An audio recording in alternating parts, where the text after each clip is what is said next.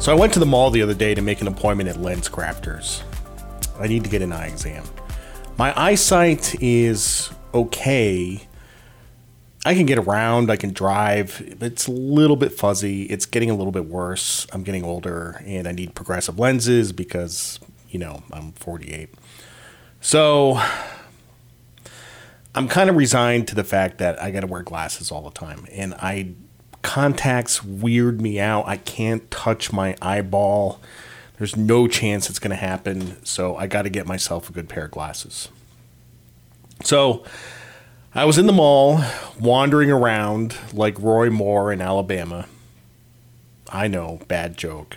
I'm just kidding. Um, I went into Dick's Sporting Goods. Dick's Sporting Goods is an incredible store.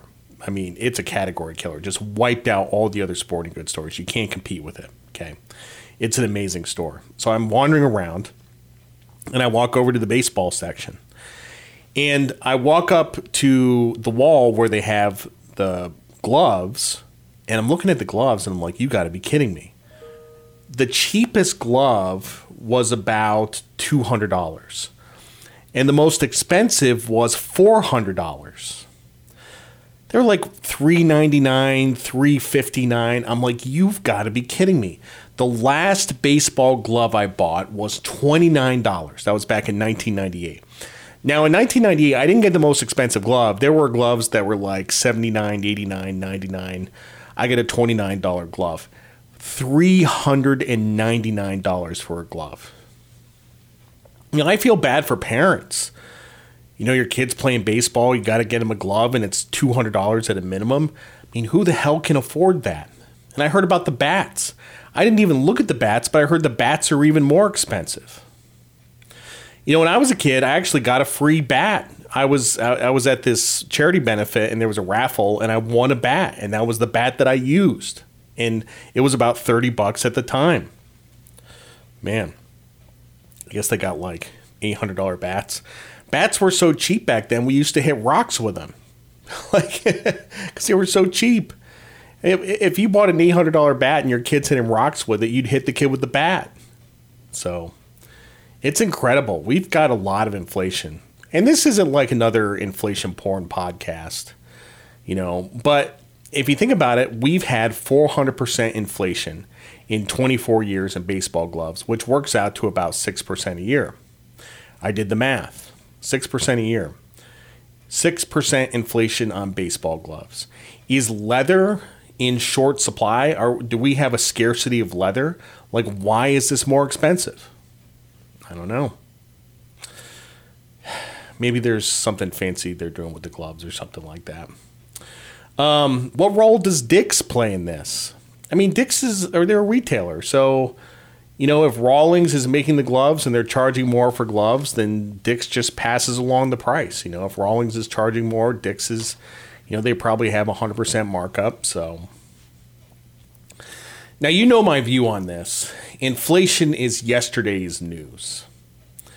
That's the past. It's not what's going to happen in the future. We're talking about inflation today. We're not going to be talking about inflation a year from now. That's my prediction. Okay, we're going to be talking about something else. I just don't know what. But I think that inflation is going to go down in the near future. The markets are telling us that. But you don't need to hear that again. Remember, it's the rate of inflation is going down. Not doesn't mean we're getting deflation, doesn't mean prices are going down. It just means that prices are going up more slowly. Okay. 15 years from now, we're going to be buying $1,000 baseball gloves. Maybe. I don't know. I have an incredible story. So, this was about six or seven years ago. I went up to my hometown for something, don't remember what. And I went to a bar with some of my old high school buddies, and one of them was this guy named Brian Peterson. And he was a good friend of mine from high school. We had some history, and he's now an actuary. He does pretty well for himself. But he was talking about baseball pants, right? See, back when I was a kid, you know those sand knit baseball pants? Those things were really expensive. Like when we were kids, like 1984, baseball pants were like 70 bucks, which was a huge amount of money in 1984. So there was like one kid on the little league team that had baseball pants and he had one pair and nobody else had had any and that was the rich kid, right? So now if you like and he was saying this this was 6 or 7 years ago he said now like every kid on the team has baseball pants and they have like five pair of them because they cost 20 bucks. And he said isn't it amazing how cheap things are nowadays? So this is like 2015 16 something like that. He's like things are so cheap. Everything is so cheap. And it was. Absolutely it was. You know?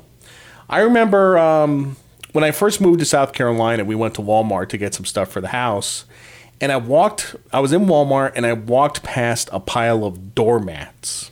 Okay. And I looked at the doormats and they're rubber AstroTurf doormats. They were $4. And I looked, they were made in China. Okay. There's a big pile of them. There was like 150 doormats. And I was like, how the hell can you take the raw materials for this rubber, AstroTurf, whatever, make the doormat, ship it across the world? truck it to South Carolina, display it, pay for all this overhead in Walmart, sell it for four bucks, and still make a profit. It's amazing. It's amazing. So you know how much those doormats are now? I looked them up on the internet. They're 42 bucks. Okay. Price of a doormat has gone up a thousand percent in 12 years. 42 bucks. Things are no longer cheap. And do you remember how good we had it? Like we had it so good and we didn't even realize it. We were pissed off all the time. We had it so good. Everybody had jobs. There was no inflation. Like growth was 3%, it was fine. And everyone was pissed because like, oh, like wages haven't gone up in 20 years. Well, we got wages to go up. Are you happy now? No, because prices went up more. That's what happens. So, just as a side note, the minimum wage, $7.25 an hour. Do you think there's anybody in the country outside of like junior high kids that are making $7.25 an hour? No, nobody. Nobody's making seventy seven dollars and twenty five cents an hour. It's.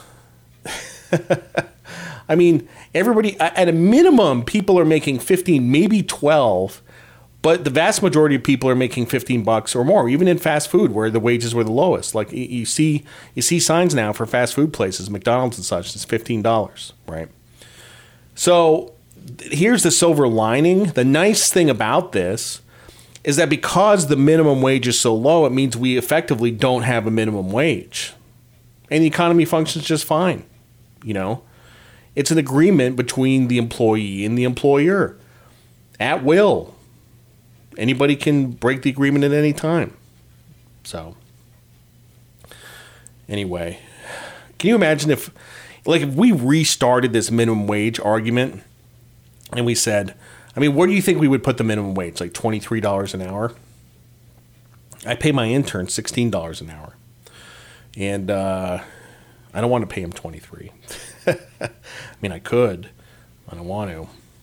I just want to, uh, he, you know, it's here's here's the thing about this. I'm going to get back to the minimum wage for a second. What is like morally speaking? What should you pay your employees? Right?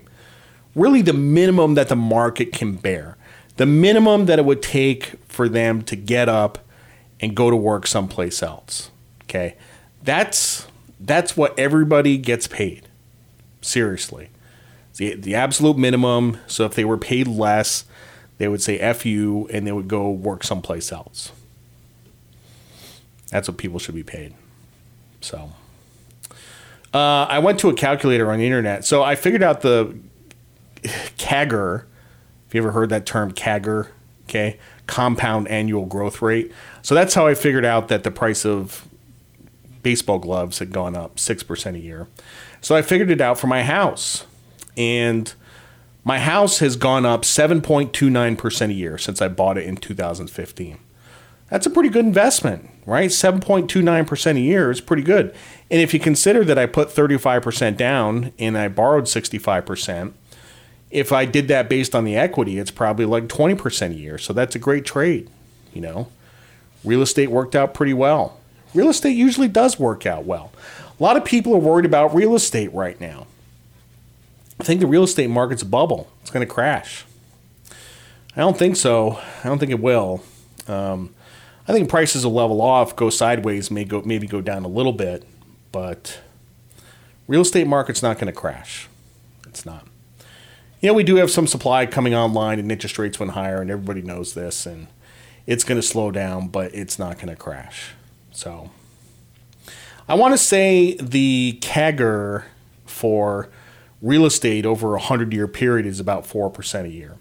And the funny thing about my 7.29% is that most of that came in the last two years.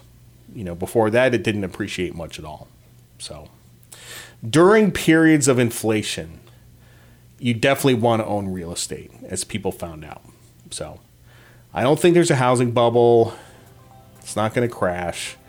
Is it a bad time to buy? Well, it was a better time to buy two years ago. It's not a great time right now, but if you have to buy a house, you have to buy a house, and I don't think you're I don't think you're going to get steamrolled on that. So don't lose sleep over the housing market. Don't worry about that. Worst case scenario, prices go down 10%, and that'll be it. Thanks for listening to the Be Smart podcast. I'm Jared Dillian. See you next time.